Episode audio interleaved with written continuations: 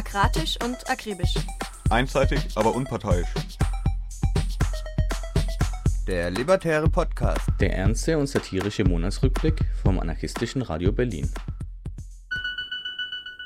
Hallo und herzlich willkommen zum Juli-Rückblick des anarchistischen Radios Berlin. Während in den sogenannten USA vermummte Polizeieinheiten Demonstranten auf offener Straße kidnappen und in Griechenland ein weiterer junger Mensch an den Folgen von Polizeigewalt gestorben ist, haben die bewaffneten Schergen des rot-rot-grünen Senats in Berlin einmal mehr bewiesen, wohin ihre Marschrichtung geht. Zum Opfer gefallen ist dem Wahnsinn der Gentrifizierung diesmal das Syndikat. Wir werden uns an anderer Stelle weiter damit befassen und bewahren uns unsere Wut und Trauer für die nächsten Kämpfe.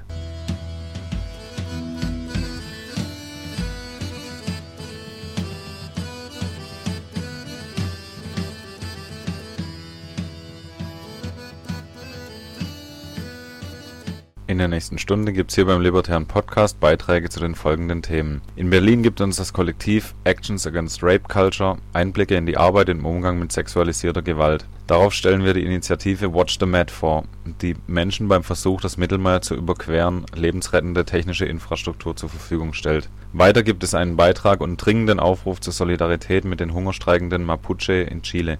Außerdem haben wir ein Gespräch über konkrete gegenseitige Hilfe mit einem Aktivisten, der in einer Favela in Rio de Janeiro, Brasilien, organisiert ist. Zu guter Letzt erwartet euch völlig überraschend auch dieses Mal unsere Rubrik Wo herrscht Anarchie?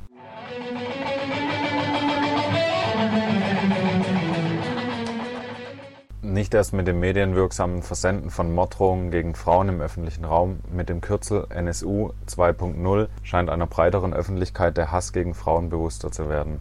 Passend dazu beschäftigt sich der folgende Beitrag mit dem Thema Rape Culture. Anschließend hören wir Anna Tichous Song Andri Patriarca, der nahtlos in einen Beitrag über die Gruppe Watch the Med und den Kampf gegen die rassistische und menschenfeindliche Abschottungspolitik der EU im Mittelmeerraum übergeht. Wer seid ihr? Wer ist Actions Against Rape Culture? Also, wir sind Actions Against Rape Culture. Wir sind ein KünstlerInnen- und AktivistInnen-Kollektiv aus Berlin. Und wir setzen uns für Empowerment bei sexualisierter Gewalt ein. Genau, und unsere Hauptthese ist sozusagen, dass wir in einer Rape-Culture, also in einer Vergewaltigungskultur leben. Und das wollen wir ändern. Wir sozusagen setzen uns für den Paradigmenwechsel ein. Hin von einem, ja, sexualisierte Gewalt hieß es und passiert manchmal, hin zu einem, ja, es passiert eigentlich ständig, ja, es passiert in meinem Umfeld, ja, in meinem Umfeld sind betroffene Personen. Wir wollen, dass die Menschen da hinschauen. Genau. Und dass wir das so erreichen können, dass sexualisierte Gewalt irgendwann nicht mehr Teil unserer Kultur ist. Genau. Und dazu geben wir Workshops und Vorträge, das als Kollektiv. Und wir haben aber auch Aktivistinnen, die quasi einzeln zu der Thematik arbeiten. Dafür bilden wir sozusagen ein Dach und auch Austauschmöglichkeiten und treffen uns einmal im Monat und essen miteinander. Seit wann gibt's euch denn und wie ist die Idee entstanden, dass Empowerment bei sexualisierter Gewalt super wichtig ist und wie macht ihr das? Also im Februar letzten Jahres, also 2019, habe ich Actions Against Rape Culture initiiert. Da hatten wir noch keinen Namen, den haben wir uns dann zusammengegeben. Das war ein sehr lustiger Prozess, weil wir einfach so Worte zusammengewürfelt haben, die wir wichtig fanden. Und genau, mein Bedürfnis quasi, das zu initiieren, kam daher, dass ich mich in meiner Bachelorarbeit mit sexualisierter Gewalt auseinandergesetzt habe. Spezifischer habe ich mich mit dem mythologischen Athene-Medusa-Konflikt auseinandergesetzt. Das kann ich vielleicht ganz kurz erklären. Es ist so, dass Medusa von dem Meeresgott Poseidon vergewaltigt wurde im Tempel von Athene. Und Athene dann stinksauer ist, dass der Tempel entehrt ist. Und Medusa bestraft und nicht Poseidon. Und Medusa wird eigentlich eine wunderschöne Frau und ein wunderschönes Geschöpf, wird dann verwandelt in ein schreckliches Ungeheuer. So. Und rennt da durch die Gegend und erschreckt alle, die sie anschauen, und die erstarren dann zu Stein. Und wir ziehen da sozusagen eine Parallele zwischen der Art und Weise, wie derzeit mit betroffenen Personen von sexualisierter Gewalt umgegangen wird und wie auch mit TäterInnen von sexualisierter Gewalt umgegangen wird. Also, dass sie oft nicht ihre Verantwortung tragen müssen. Und einerseits wollen wir eben betroffene Personen empowern und bieten so Strategien an und Austauschmöglichkeiten.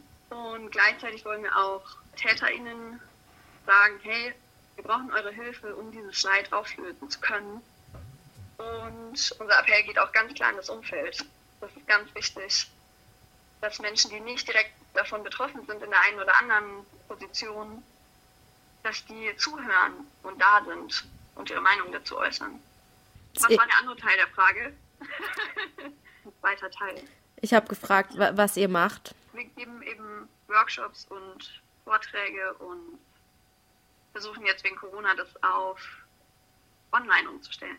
Gibt es irgendwelche öffentlichen Aktionen oder Kampagnen, wo ihr dran teilgenommen habt und was wir vielleicht hier in Berlin oder so schon mitbekommen haben?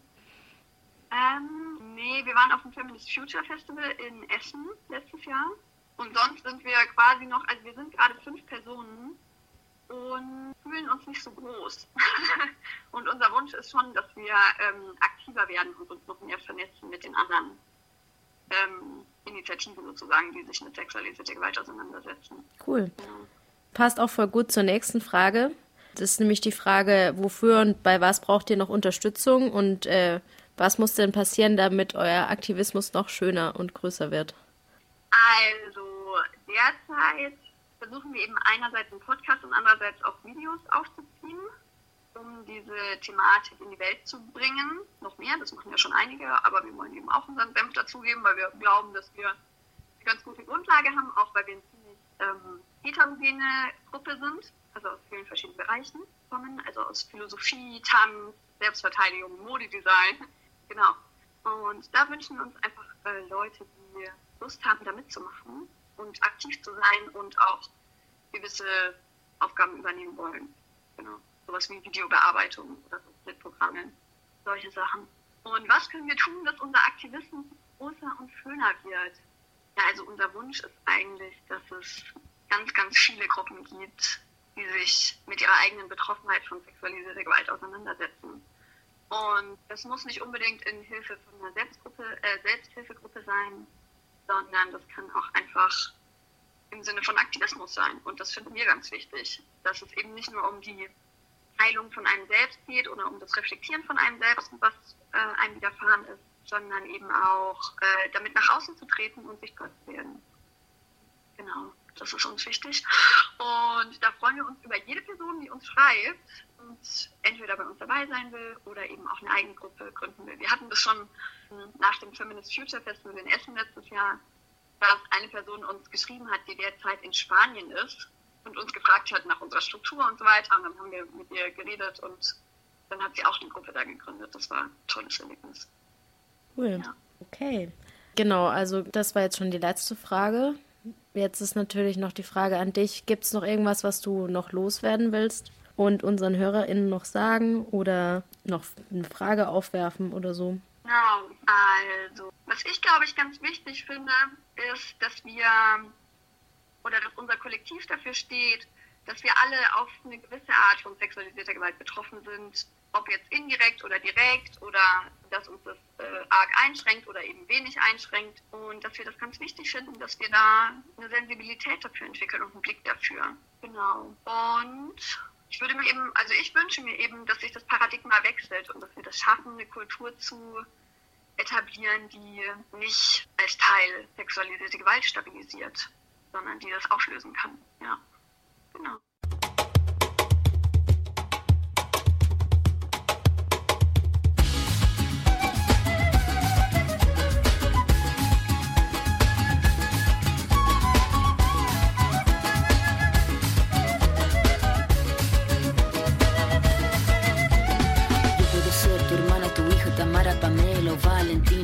Ser tu gran amiga, incluso tu compañera de vida. Yo puedo ser tu gran aliada, la que aconseja y la que apaña. Yo puedo ser cualquiera de todas, depende de cómo tú me apodas. Pero no voy a ser la que obedece, porque mi cuerpo me pertenece. Yo decido de mi tiempo, cómo quiero y dónde quiero. Independiente yo nací, independiente decidí.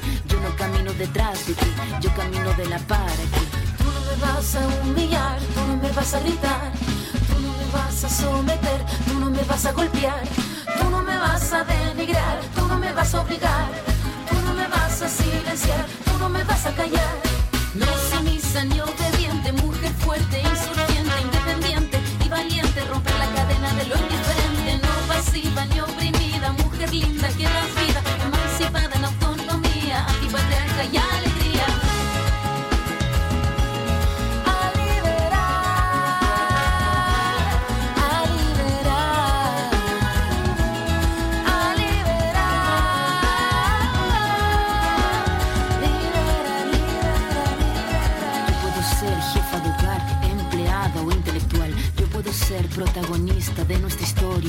agita la gente, la comunidad, la que despierta la vecindad, la que organiza la economía de su casa, de su familia. Tú no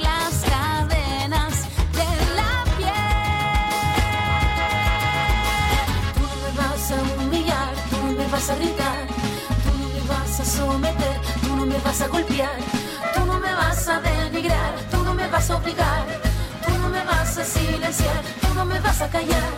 No sumisa ni obediente, mujer fuerte, insurgiente, independiente y valiente, romper la cadena de lo indiferente, no pasiva ni oprimida, mujer linda que das vida, emancipada en autonomía, antipatriarca y alegría.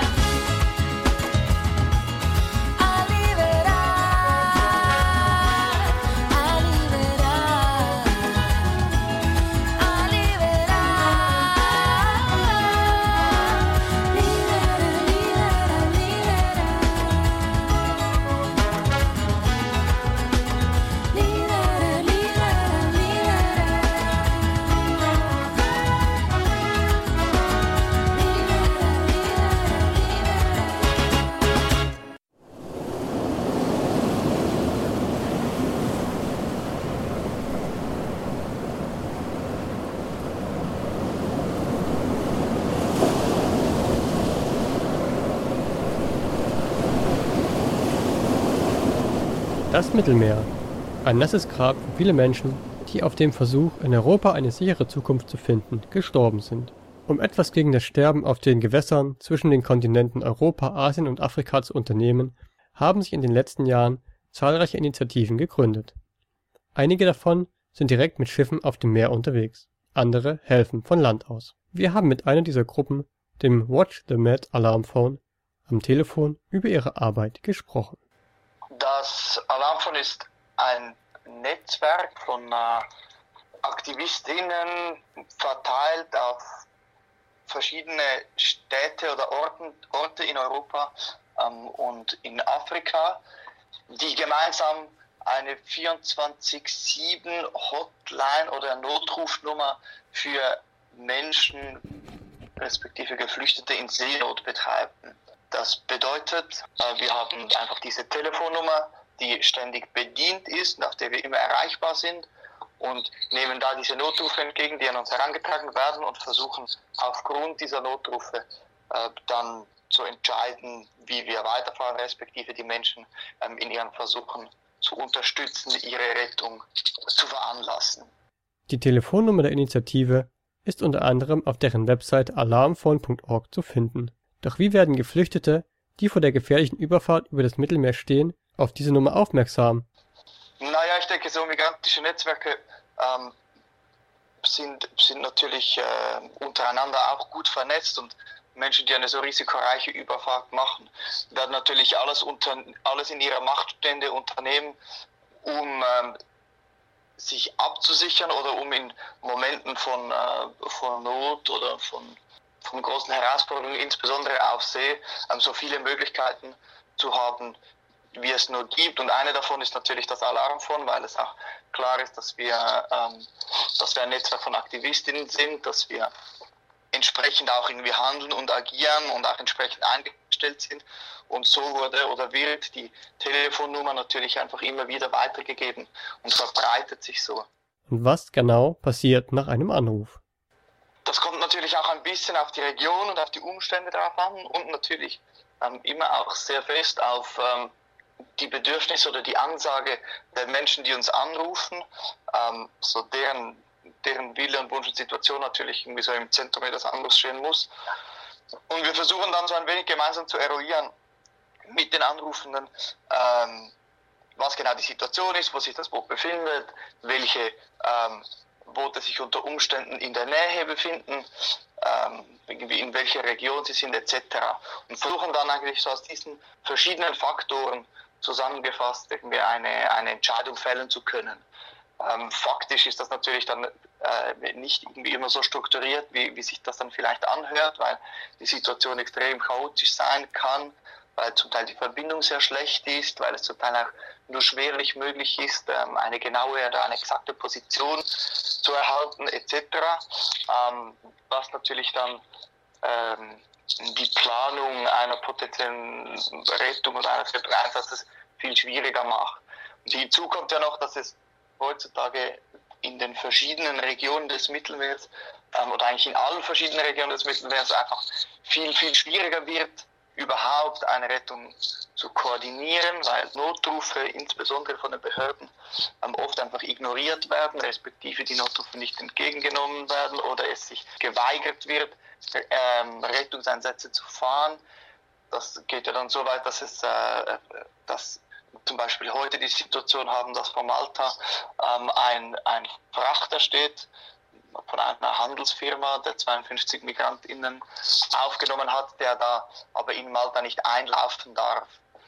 Das heißt, dann kommen irgendwie noch so zusätzliche Ebenen der Komplexität hinzu, oder in Griechenland, wo wir so diese ganzen Praxen der Pushbacks haben, die einfach immer offener praktiziert werden, wo also Boote, migrantische Boote angegriffen werden und dann zurück in die türkischen Gewässer gedrängt werden, sodass ihnen eigentlich, dass das eigentlich verunmöglicht wird oder faktisch versucht unmöglich zu machen, dass die Boote nach Europa gelangen.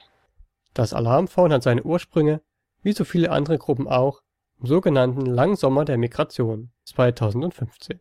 Damals gelang es Hunderttausenden Geflüchteten, die bereits stark befestigten Außengrenzen Europas zu überwinden und das EU-Grenzregime zum Zusammenbruch zu bringen. Über die Jahre hat sich das Alarmphone-Projekt aber stark weiterentwickelt und seinen Fokus erweitert. Ja, also ich meine, entstanden ist es ja vor 5 Jahren, also auch so rund kurz vor diesen March of Hope-Bewegungen, wo es einfach irgendwie viel mehr oder in kurzer Zeit viel mehr Migration in Richtung Europa gab und danach irgendwie so die Notwendigkeit eines solchen Projektes irgendwie sehr groß wurde, weil es immer mehr Berichte gab von ertrinkenden Menschen im Mittelmeer. Und dann haben sich irgendwie AktivistInnen aus verschiedenen Städten zusammengetan und haben diese Idee kreiert und umgesetzt, und seither wird versucht, eigentlich Tag für Tag an diesem Versprechen des Betreibens dieses Telefons während 24 Stunden pro Tag festzuhalten. Und es hat sich natürlich schon in eine Richtung entwickelt, in der heute viel mehr Arbeit noch gemacht wird als nur das Betreiben dieser Hotline. Also es wird auch noch viel irgendwie Aufklärungsmonitoring-Arbeit, Reporting-Arbeit gemacht. Da das Alarmphone zeitweise eines der einzigen Augen in gewissen Regionen des Mittelmeers war, als eigentlich gar keine Seenotrettungseinsätze von zivilen Schiffen mehr gefahren werden durften. Und ich denke, so hat sich so das Arbeitsfeld sicher auch ein bisschen ausgeweitet. Ich glaube, durch diese Arbeit erfahren wir viele Geschichten rund um das europäische Migrationsregime, das auch so die Funktionsweisen aufzeigt und die Art und Weise auch, wie die Behörden an welchen Orten organisiert sind und sich verhalten. Und ich glaube, auch deshalb hat sich das Arbeitsfeld von Alarmphone auch etwas ausgeweitet, weil wir versuchen, auf unterschiedliche Art und Weisen diese Geschichten auch weiter zu erzählen oder aufzubereiten, oder eben auch eine Art an Monitoring zu betreiben darüber, wie wir diese Pushbacks erleben oder wie uns auch darüber erzählt wird. Und ich denke, da hat sich sicher eine große Entwicklung getan. Was ich auch denke, dass sich das Alarmphone als transnationales Netzwerk auch entwickelt hat, also dass auch insbesondere die außereuropäischen Standorte an Wichtigkeit gewonnen haben, dass sich auch so Projekte wie beispielsweise das Alarmphone Sahara herausbilden konnten, die also versuchen, in ähnlicher Art und Weise die Durchquerung der Wüste zu begleiten.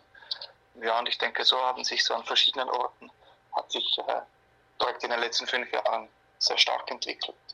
Bei der täglichen Arbeit gibt es immer wieder Dinge, die gut oder weniger gut funktionieren und damit spezielle Herausforderungen bieten. Welche das sind, hat uns natürlich besonders interessiert. Ob unter den momentanen Umständen irgendetwas, was besonders gut bezeichnet werden kann, finde ich schwierig. irgendwie zu sagen, weil ich glaube, wir erleben schon eine konstante Verschlechterung irgendwie der Lage. Also es wird immer schwieriger, man muss immer mehr Gewicht reinlegen in jeden Fall, damit irgendetwas dabei rauskommt, also damit irgendwie nur schon eine Rettung organisiert werden kann. Ich denke aber, was sicher gut funktioniert oder wo wir wichtige Kompetenzen herausbilden konnten, ist im Generieren von Druck. Also, dass wir durch das konstante Arbeiten auch irgendwie eine Öffentlichkeit erreicht haben und wir dadurch auch Druck erzeugen können, damit was dann immer wieder dazu führt, dass einzelne Boote dann gerettet werden, dass die irgendwie nicht einfach im Stich gelassen werden, weil auch eine Öffentlichkeit darauf aufmerksam wird und dieser Druck, der dann auch einen Einfluss hat. Ich glaube, gleichzeitig ist das auch die große Herausforderung, dass das Kreieren dieses Drucks unglaublich viel Arbeit und Energie erfordert und dass der Spielraum irgendwie durch dieses immer schärfer werdende Migrationsregime irgendwie viel kleiner wird und dass wir uns so in diesem kleinen Spielraum irgendwie noch ständig unseren Raum mit dem Einsatz von sehr viel Arbeit und Energie erkämpfen müssen. Und es fühlt sich irgendwie so an, als würde das ein bisschen so weitergehen, also als würde so dieser Raum eigentlich immer eingeschränkter werden. Im Umgang mit den Geflüchteten auf dem Mittelmeer sind die Menschen, die das Alarmphone betreuen, immer wieder auch extremen psychischen Situationen ausgesetzt. Dabei ist der direkte Kontakt mit den in Seenot Steckenden auch für die Aktivistinnen teilweise traumatisch. Doch wie wird innerhalb des Netzwerks damit umgegangen? Ich glaube, da kann ich keine Antwort für das gesamte Netzwerk geben, weil ich glaube, es ist unglaublich individuell, was das bei unterschiedlichen Menschen auslöst. Ich glaube aber, was sicher viele von uns haben werden, ist schon immer wieder so eine große Vermischung von Trauer und Wut und Gefühle der Hilflosigkeit, die mich individuell immer wieder extrem zurückwirft oder die sehr viel Raum einnimmt. Und gleichzeitig sind es ja auch die anderen Erfahrungen, die im Hinterkopf mitschwingen, die dann schon dazu führen, dass eher das Gefühl entsteht, hey, ich will möglichst bald wieder so eine Schicht machen, weil die Konsequenzen davon, wenn die Schichten nicht mehr gemacht sind, irgendwie, glaube ich, für viele unvorstellbar sind unter den momentanen Rahmenbedingungen. Es ist aber schon auch so, dass wir darüber immer wieder sprechen und sprechen müssen. Das machen auch die lokalen Gruppen untereinander in unterschiedlicher Art und Weise. Und ich glaube, es ist ein wichtiger Teil der Arbeit, das im Hinterkopf zu haben, dass auch thematisch aufzuarbeiten, das nicht auszublenden, sondern in irgendeiner Art und Weise mitzutragen. Ich denke, es muss ja auch so sein, dass das Raum einnimmt. Es muss ja auch so sein, dass das etwas macht mit uns, weil es ist ja irgendwie schon so eine Konfrontation mit extrem schlimmen Erlebnissen und mit institutioneller Widerwärtigkeit, die dazu in diesem Gemisch auch wahnsinnig viel mit uns oder zumindest mit mir macht. Und damit will ich mich irgendwie auch beschäftigen und das muss auch seinen Raum haben. Ich denke aber auch, dass es zum Teil so in der Schnelligkeit der Arbeit, die wir hier irgendwie machen, wahrscheinlich nicht genügend Platz hat und dass es dann schon immer wieder Momente gibt, wo relativ viele Dinge dann zusammenkommen und dann irgendwie ausbrechen und dann vielleicht auch mal für ein paar Tage wirklich zurückwerfen, emotional. Was an Europas Außengrenzen und im Mittelmeer passiert, sollte uns alle angehen. Dazu gehört es, Gruppen wie das Alarmphone zu unterstützen. Wir haben nachgefragt, welche Art der Unterstützung sich die Gruppe wünscht. Also diese Frage kommt noch oft und ich finde sie sehr schwierig zu beantworten, damit nicht irgendwie einfach so platte, etwas irgendwie überhebliche Wünsche irgendwie an eine Masse von AktivistInnen herangetragen wird. Aber ich glaube, was zumindest für mich so ein großer Wunsch ist, und ich glaube auch, dass sich im Alarmphone irgendwie so ein bisschen widerspiegelt, ist so dieser Wunsch, eine Dynamik zu kreieren und sich zu vernetzen, irgendwie auch über das eigene Projekt hinaus und gemeinsam so dieses Migrationsregime zu bekämpfen und dafür irgendwie wieder in Bewegung zu kommen und indem sich so unterschiedliche Ansätze oder unterschiedliche Projekte eine gemeinsame Vision geben oder versuchen, gemeinsam so dieses Migrationsregime zu bekämpfen, glaube ich, entsteht irgendwie schon eine extrem wichtige Dynamik, die sehr viel Einfluss haben kann. Und das ist das, was es für mich immer wieder irgendwie spannend oder erfrischend macht oder was ich auch als super wichtig empfinde, dass sich lokal oder auch überregional Menschen zusammenschließen und versuchen, so dieser ganzen von der Realpolitik irgendwie herbeigeführten Katastrophe so etwas entgegenzusetzen. Und ich glaube, da gibt es unglaublich viele Visionen und Pläne und Herangehensweisen, die in sich schon alle super wichtig sind. Und wenn die dann irgendwie so auf eine gemeinsamere Ebene noch einmal kommen, glaube ich, ja, kann das auf lange Frist irgendwie schon eigentlich so diese wichtige Orte oder ja, wichtige Orte der Solidarität schaffen. Und ich denke, auch da ist es wieder so, natürlich hat dann das Alarmphone in seiner Arbeit alleine irgendwie so einen wichtigen und für sich stimmigen Output, der irgendwie so mit jedem, der sich so in jedem Boot das nicht ertrinkt zeigt. Und gleichzeitig, glaube ich, ist da der Anspruch oder der Wunsch da, dass wir so mit möglichst vielen Menschen irgendwie eine gemeinsame Ebene suchen. Und ich denke, das ist ein bisschen ein Wunsch. Dann die Unterstützung. Ich glaube, die Unterstützung liegt auch sehr oft darin, die Ereignisse oder das, was gerade geschieht, zu thematisieren und zu verbreiten und irgendwie so an die Gesellschaft heranzutragen und der Gesellschaft in Europa einen Spiegel vorzuhalten, was da genau passiert an den europäischen Außengrenzen oder wie auch die Externalisierung der europäischen Außengrenzen auf unglaublich viele Menschen einen sehr grausamen Einfluss hat. Und da denke ich, ist die Unterstützung irgendwie wahnsinnig vielig, dass diese vielen Geschichten und Realitäten und diese ganzen Geschehnisse möglichst weit verbreitet werden. Wenn ihr mehr zum Alarmphone-Netzwerk erfahren wollt, schaut auf der Seite alarmphone.org vorbei. Dort findet ihr auch Informationen zum Geldspenden und Berichte über das aktuelle Geschehen auf dem Mittelmeer.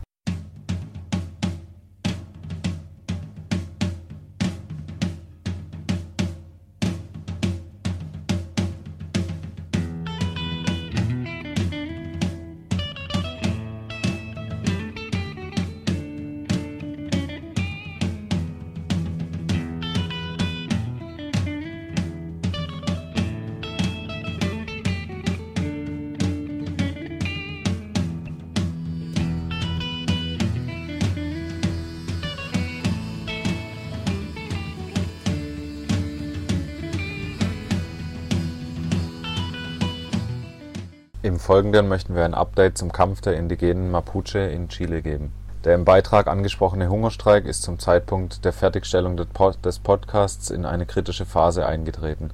Erste Hungerstreikende, die bereits seit 3 Tagen die Aufnahme von Flüssigkeiten verweigern, sind in eine Intensivstation eingeliefert worden. Wenn ihr diesen Beitrag tatsächlich hört, könnte es schlimmstenfalls bereits Tote geben. Internationaler Druck ist erforderlich, um die chilenischen Behörden zum Handeln zu bewegen. Auf Deutsch informieren könnt ihr euch auf unserem Twitter-Kanal aradio-berlin, auf Spanisch auf der Webseite von Radio Kurruf, wo stets aktuelle Infos zu finden sind, unter radiokurruf.org.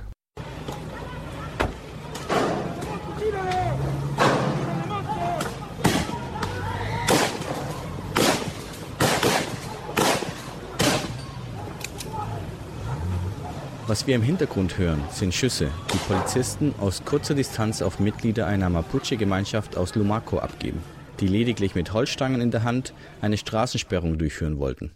Mehrere Mapuche wurden dabei verwundet. Dieser Vorfall geschah am 4. August, am damals 93. Tag des aktuellen Hungerstreiks von Mapuche. Die Painfields sind bereits seit 85 Tagen im Hungerstreik. Sie sind schon in den letzten Zügen. Wir sind sehr besorgt. Seit zum Teil mehr als 3 Monaten befinden sich 27 indigene Mapuche, die in verschiedenen Gefängnissen im südlichen Chile festgehalten werden, im Hungerstreik. Der Lonco Victor Keipul beschrieb Ende Juli in einem Interview gegenüber Radio Kurruf die Situation wie folgt. Der Gesundheitszustand ziemlich schlecht. Jetzt stehen sie schon nicht mehr auf. Manche sprechen auch nicht mehr. Wenn wir dann mal reinkommen, sprechen wir mit manchen. Es sind nur noch zwei, die sprechen. Und sie können uns mitteilen, wie es den anderen geht und so. Den Hungerstreik angetreten hatte zuerst eine spirituelle Autorität, der Machi Celestino. Andere solidarisierten sich nach und nach mit ihm. Doch worum geht es bei dem Hungerstreik? Die Sprecherin der Hungerstreikenden, Giovanna Tabilo, erklärte es gegenüber Radio Kurruf so. Was wir wollen ist, dass die Regierung ein für alle Mal die Konvention 169 umsetzt. Die Konvention 169 sieht in ihren Artikeln 9 und 10 vor, dass jede Person aus einem indigenen Volk, die verurteilt wurde, in ihr eigenes Territorium zu bringen ist, damit sie dort die Strafe verbüßt. Es steht unseren Geschwistern, jeder Person aus einem indigenen Volk, einer jeden Person, die einem solchen Volk angehört, also zu, ihre Strafe im eigenen Territorium zu verbüßen. In Brasilien wurde sie umgesetzt. Alle Gefangenen aus indigenen Völkern wurden in ihre Gemeinschaften verbracht. Warum wird sie hier nicht umgesetzt? Ratifiziert wurde sie bereits 2008. 3 Monate Hungerstreik ist eine ewig lange Zeit, die auch an den Körpern der Hungerstreikenden abzulesen ist. Die meisten haben in dieser Zeit bereits mehr als 20 Kilogramm Körpergewicht eingebüßt. Die Reaktion der Regierung? Bislang völlige Fehlanzeige. Sie sitzt es einfach aus. Was haben die Mapuche denn bislang probiert und gefordert? Was wir bisher verlangt haben, ist, dass die Regierung sich dazu verhält und dass sie dann die Bildung eines runden Tisches verkündet. Und bei diesem runden Tisch sollte es um die Konvention 169 gehen.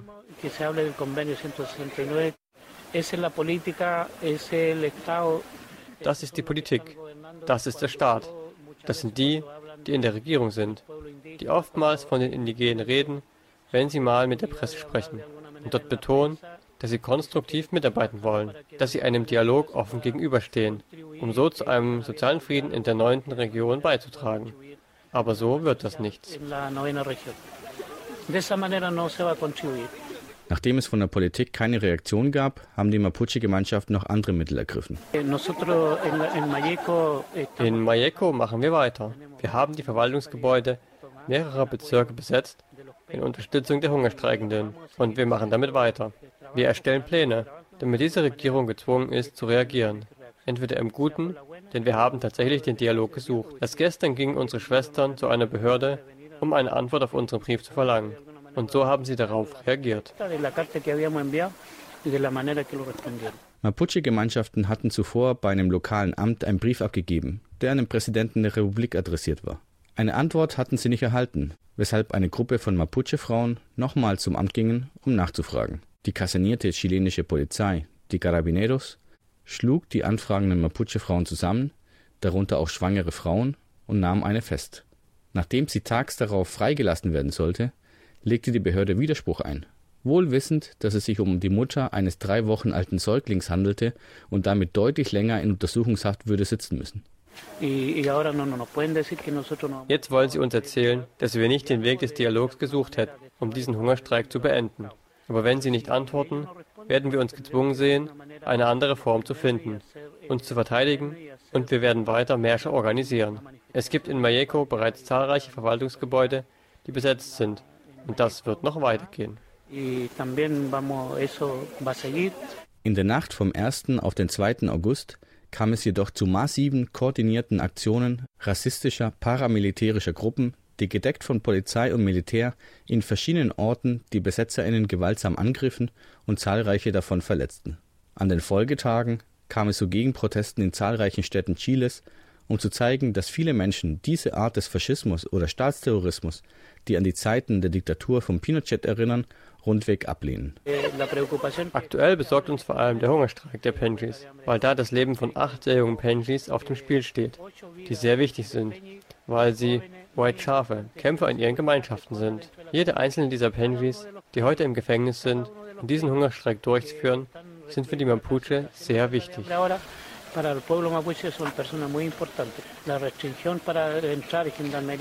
Es gab schon enorm viele Hürden, um den Knast betreten zu können. Sie haben uns den Zugang verweigert. Sie haben es uns nicht leicht gemacht, reinzukommen und mit den Penjis reden zu können. Dieser Hungerstreik hat sich sehr schwierig gestaltet. Aber eins müssen wir sagen. Als wir dann drin waren, haben sich die Penjis sehr willensstark gezeigt und sehr firm in ihrer Entscheidung. Erst letztes Mal, wo ich sie besuchte, das mag etwa 5 Tage her sein, da sagten sie mir, dass sie bereit wären, selbst ihr Leben herzugeben. Letzten Endes sind sie dort darin, wegen eines Entschlusses, wegen einer Überzeugung.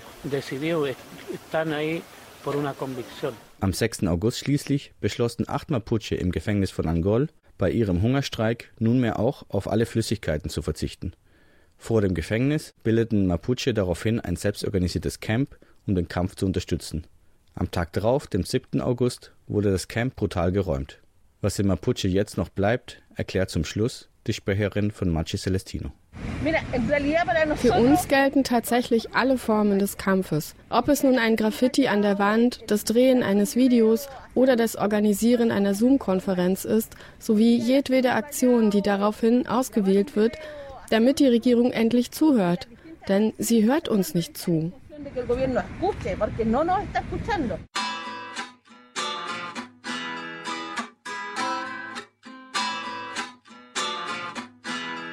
Whether I'm stone cold, sober, or highly intoxicated, I'm always very likely to get quickly agitated at the sight of a cop. Flashing lights on my block got me on that, ready or not, here we come. You can't hide, don't even try. We're gonna find you and get that payback. Another super city, people shit where they sleep. The rich shit more than others, cause we don't even barely eat. We got numbers on our side, let's shut this shit down. When the city's catch fire, let them burn to the ground. Say it with me, say it loud. I ain't a machine, I ain't no number on the screen. I don't need to be redeemed by your patriarchal god. I am not defined by your little ID cards, and I refuse to abide by archaic racist laws.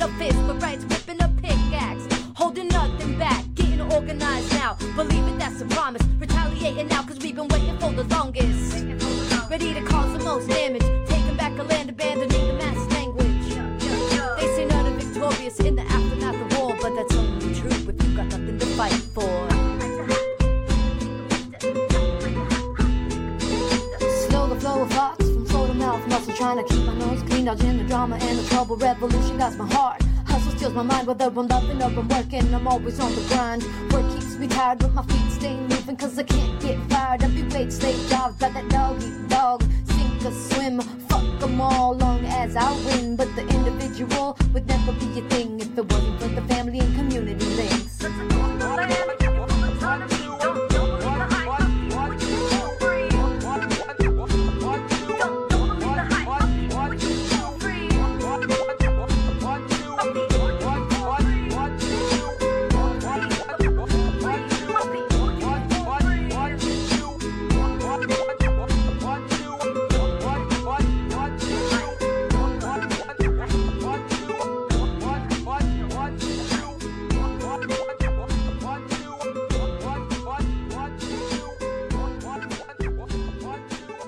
Das war die Künstlerin und Aktivistin Alas mit ihrem Song Guerilla Whisper.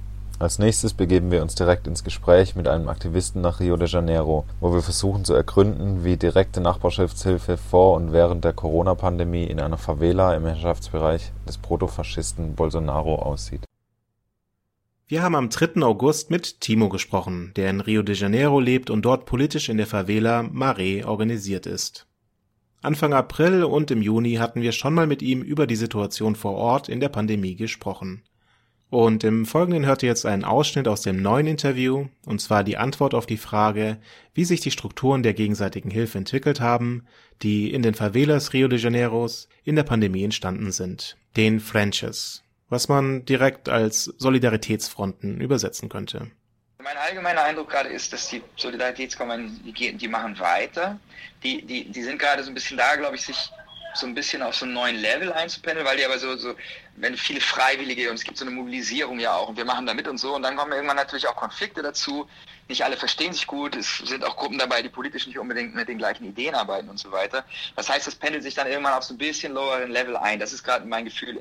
So ein bisschen ist die Situation von vieler Franchis.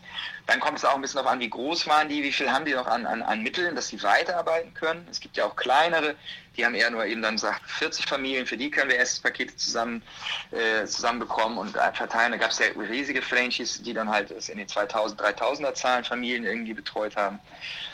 Und da denke ich, ist es jetzt eben gerade, geht es so ein bisschen darum, okay, welche Routine wird das bekommen für die nächsten Monate? Ne? Also in was für eine Art von Routine gehen die rein und was wird aus ihnen politisch? Also kommen die aus so ein bisschen so einem, sagen wir mal, eher notfalls philanthropischen Kontext in eine andere sozusagen Organisationsform, dass sie sagen, wir machen jetzt weiter, ökonomische Krise, wir versuchen uns zu organisieren, sodass wir mittel- bis langfristig arbeiten können, oder geht es eher dahin, dass es dann vielleicht eher ein Teil dieser ganzen Franchise sich dafür entscheidet, andere ziehen sich so ein bisschen wieder eher in ihre Gruppen zurück, machen in ihrer NGO weiter.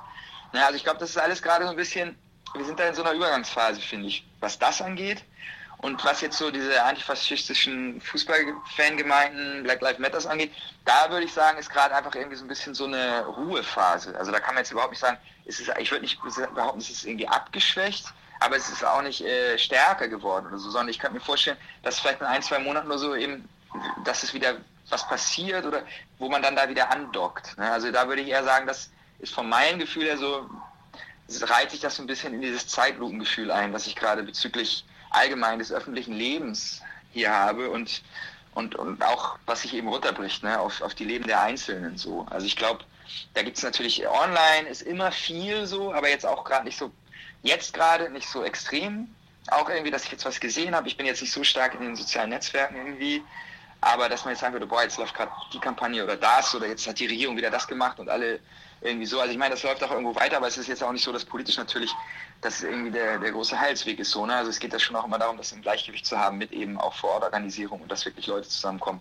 Sei es natürlich im Moment viel virtuell, aber dass es eben sich auch sozusagen ausdrückt in konkreter politischer Organisierung, ne? Dass eben sozialen Bewegungen sozusagen an der Basis Kraft gewinnen. Und ich denke mal, was weiterhin wichtig ist und was auch wirklich Kraft gewonnen hat, sind eben diese ganzen Sachen, was eben die Verteilungsnetzwerk von Nahrungsmitteln angeht, gerade eben die sozialen Bewegungen auf dem Land, agrarökologische Produktion, Bio-Nahrungsmittel und so weiter und so fort. Ich denke, dass das auf einem etwas höheren Level weitermachen wird, so, ne? Weil da einfach in der Stadt, glaube ich, nochmal mehr Leute dieses Bewusstsein erlangt haben. Sie haben jetzt eine Erfahrung damit gemacht, zu Hause eben Nahrungsmittel geliefert zu bekommen, die von den Kleinbauern kommen, irgendwie 1-2 Stunden im Auto von Rio entfernt und die sind ohne Agrarchemikalien produziert worden und so.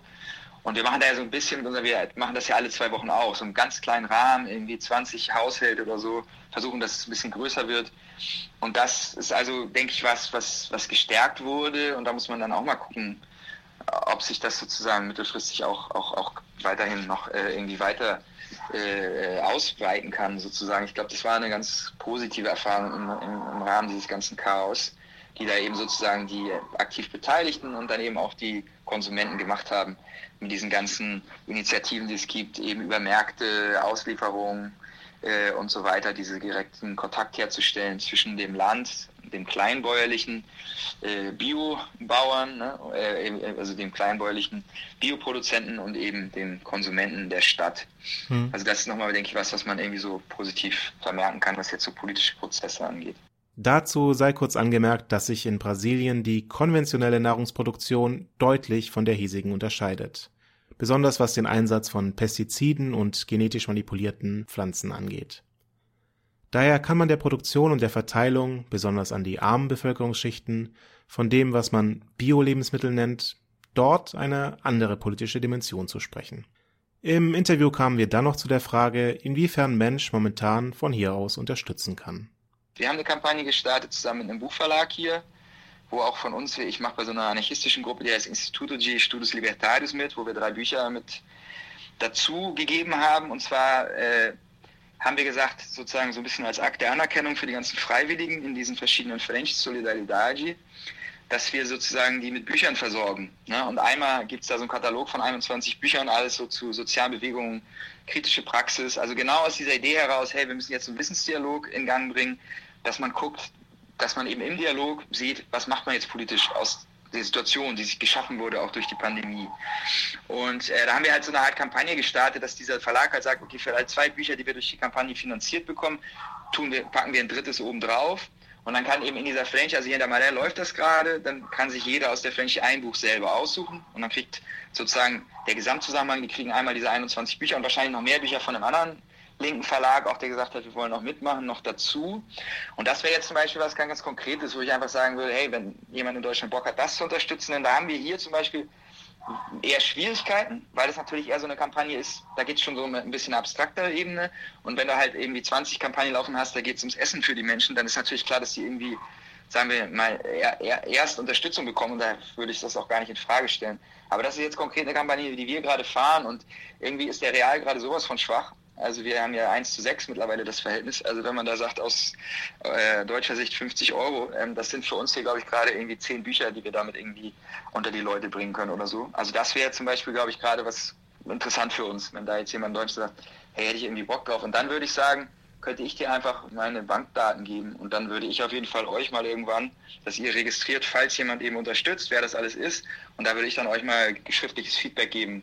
Und auch Fotos und so, wir machen da dann so eine Seite dazu, weil ich finde, das ist natürlich immer super wichtig, wenn sowas läuft, dass man dann auch Feedback geben kann. Also das wäre eben eine Möglichkeit, und wenn da jetzt, je nachdem wie viel zusammenkommt, ich mache das dann immer so, wenn mal sowas aus Deutschland oder so kommt, ich gucke dann eben immer auch vor Ort. Also jetzt ist hier zum Beispiel gerade super schön, auch irgendwie Leute, die bei uns früher im Kollektiv mitgemacht haben, die haben jetzt hier 2 Favelas weiter, auch noch in der Marais, selber so einen kleinen Stadtteilladen aufgemacht, weil sie eben in der Pandemie, das sind vor allem 2 Leute, ein Paar, Pedro und die Andresa, die haben da jetzt auch so einen kleinen Stadtteilladen aufgemacht, und zum Beispiel haben sie jetzt einen Raum gefunden, den sie nutzen können, und wollen da halt so Bildungsprojekte machen, und haben jetzt gerade eine kleine Kampagne und wollen, glaube ich, Samstag eröffnen.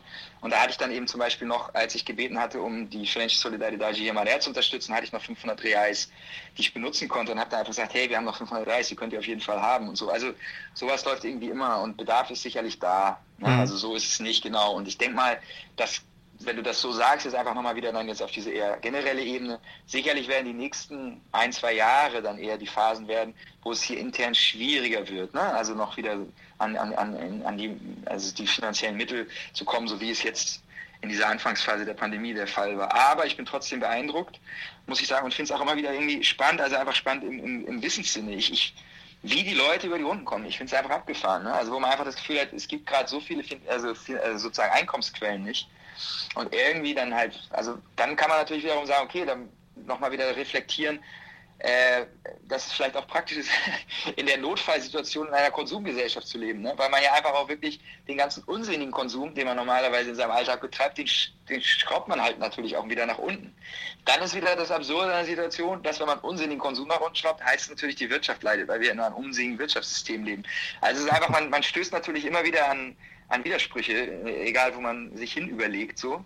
Ne? Aber einfach auch zu versuchen, das zu greifen. Ich finde das einfach wirklich nicht leicht, ne? Also wie das hier gerade alles funktioniert. Und da komme ich dann natürlich immer wieder auch dahin, dass ich wieder andocke an so diese Reflexion zu der Widerständigkeit, die eben in dieser Territorialität der Favelas, städtischen Peripherie einfach immer irgendwie mit dabei ist, mit drin ist, die sich durchzieht, ne? Also wie man dann einfach sozusagen wieder in den Gang hochschalten kann, was eben gegenseitige Unterstützung angeht, Nachbarschaftshilfe, was eben immer doch wieder dann auch noch ein Mechanismus ist, der sozusagen abfedert. Ne? Also wo man sagt, okay, das schlimmste Szenario wäre das, aber es gibt hier Mechanismen, wie die Menschen sich ein bisschen wenigstens gegenseitig helfen, wie sie es schaffen können, weniger teuer zu leben, weil sie einfach sagen, okay, ich gehe jetzt irgendwie nicht mehr dahin, ich bleibe zu Hause, vielleicht wird da eine Wohnung wieder zusammengelegt, eine Zeit lang, man zahlt die Miete da nicht mehr, lauter solche Sachen, dass man halt darauf reagiert, um irgendwie wieder über die Runden zu kommen. Ne? Und wie gesagt, ich glaube, da sind wir einfach natürlich auch viel zu sehr mittendrin wiederum.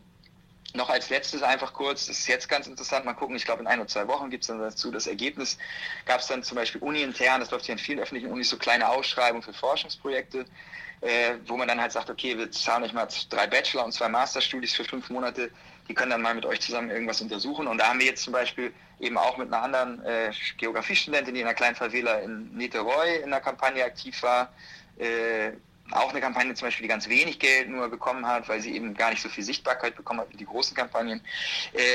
dass man einfach mal guckt, wie funktionieren diese Kampagnen, und das mache ich dann ja immer eben im Rahmen dieser also sozusagen militanten Untersuchungen als Ansatz, dass man sagt, wir wollen nicht nur einfach irgendwie untersuchen, wie sowas läuft, sondern wir wollen das unterstützen, wir wollen die Sichtbarkeit vergrößern, wir wollen Videos machen, wie muss man überhaupt so eine Kampagne aufbauen, wir wollen mit den Workshops zusammen machen online, dass sie sich gegenseitig austauschen können, wie auch immer. Also das wäre nochmal was, wo ich dann, wenn sowas läuft, dann könnte ich dir in einem halben Jahr nochmal ganz anders sozusagen irgendwie Infos dazu geben, wie hat sich das eigentlich entwickelt, weil ich dann auch nochmal in der Lage war, das viel intensiver zu betrachten und im Zusammenarbeiten mit noch viel mehr Menschen so, ne, irgendwie. Das wäre also nochmal spannend. Ich hoffe sehr darauf, dass es klappt oder dass es halt irgendwie anders klappt, wenn es jetzt nicht im Rahmen von dieser Ausschreibung klappt. Ja, das könnte sicherlich spannend werden, wenn universitäre Strukturen auch mal sinnvoll eingesetzt werden können. Das ganze Interview mit Timo gibt es in Kürze auf unserem Blog aradio-berlin.org. Falls ihr die Kampagne, die eben erwähnt wurde, unterstützen wollt, also dass den Franchises, den Gruppen der gegenseitigen Hilfe, Bücher gespendet werden, dann meldet euch bei uns.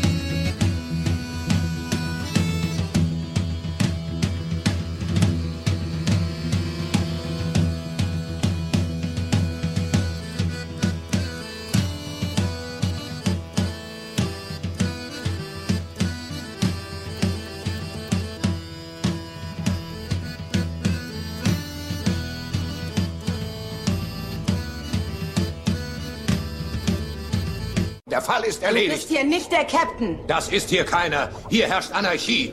Der Sommer ist da. Naja, ab und zu jedenfalls. Urlaub oder Nicht-Urlaub, das ist eines der beliebtesten Themen in den Massenmedien der Zeit. Aber heißt es auch, dass die Anarchie im Urlaub ist? Keinesfalls. Auch diesen Monat haben wir uns umgeschaut, was die Anarchie so treibt.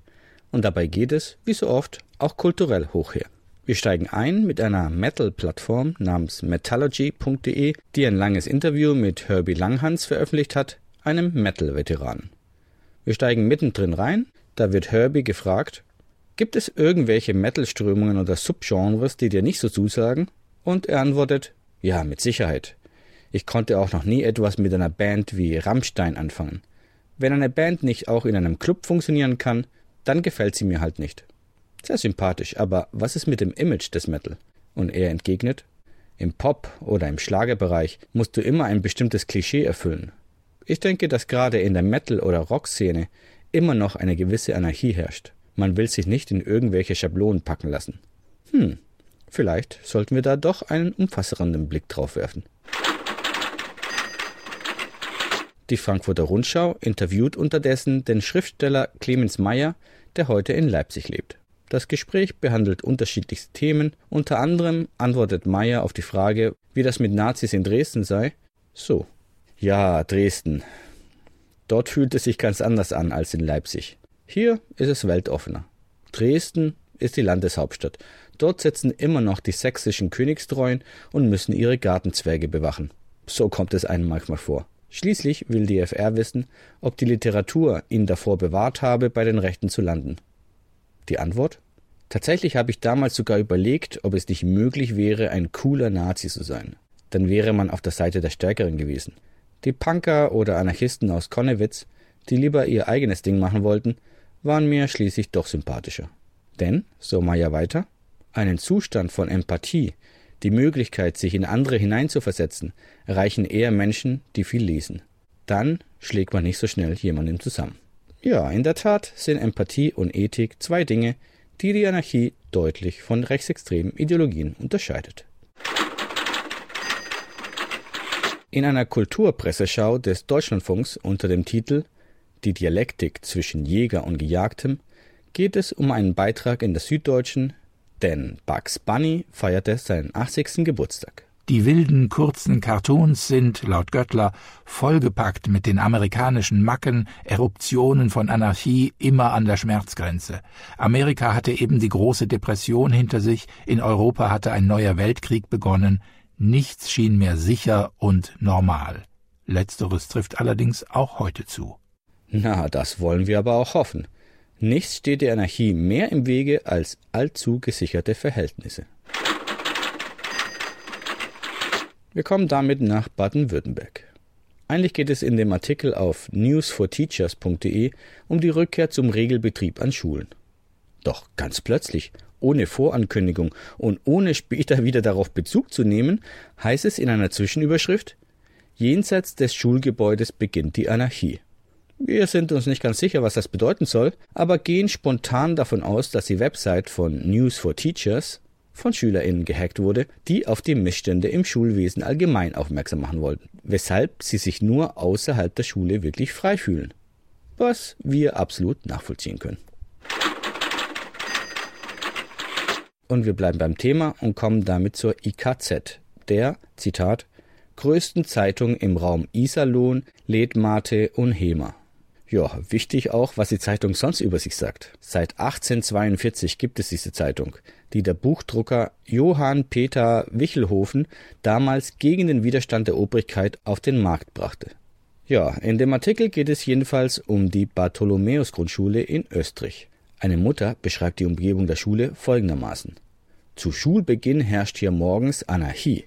Da können wir uns vorstellen natürlich, dass dies der Obrigkeit ein Dorn im Auge ist. Doch die Mutter beruhigt. Denn, Zitat, die Mitarbeiter hätten sich die Situation vor Ort angesehen und sich auch darauf eingelassen, die Situation aus der Perspektive der Kinder zu betrachten. Na dann, es gibt in NRW tatsächlich Fortschritte in Sachen Anarchie, nicht nur außerhalb der Schule, sondern bereits bei den Beamtinnen. So, liebe Freunde, das war's ja fast schon wieder für heute. Jetzt hören wir noch einen Song, und zwar von den Haymarket Squares, They Owe Us a Living.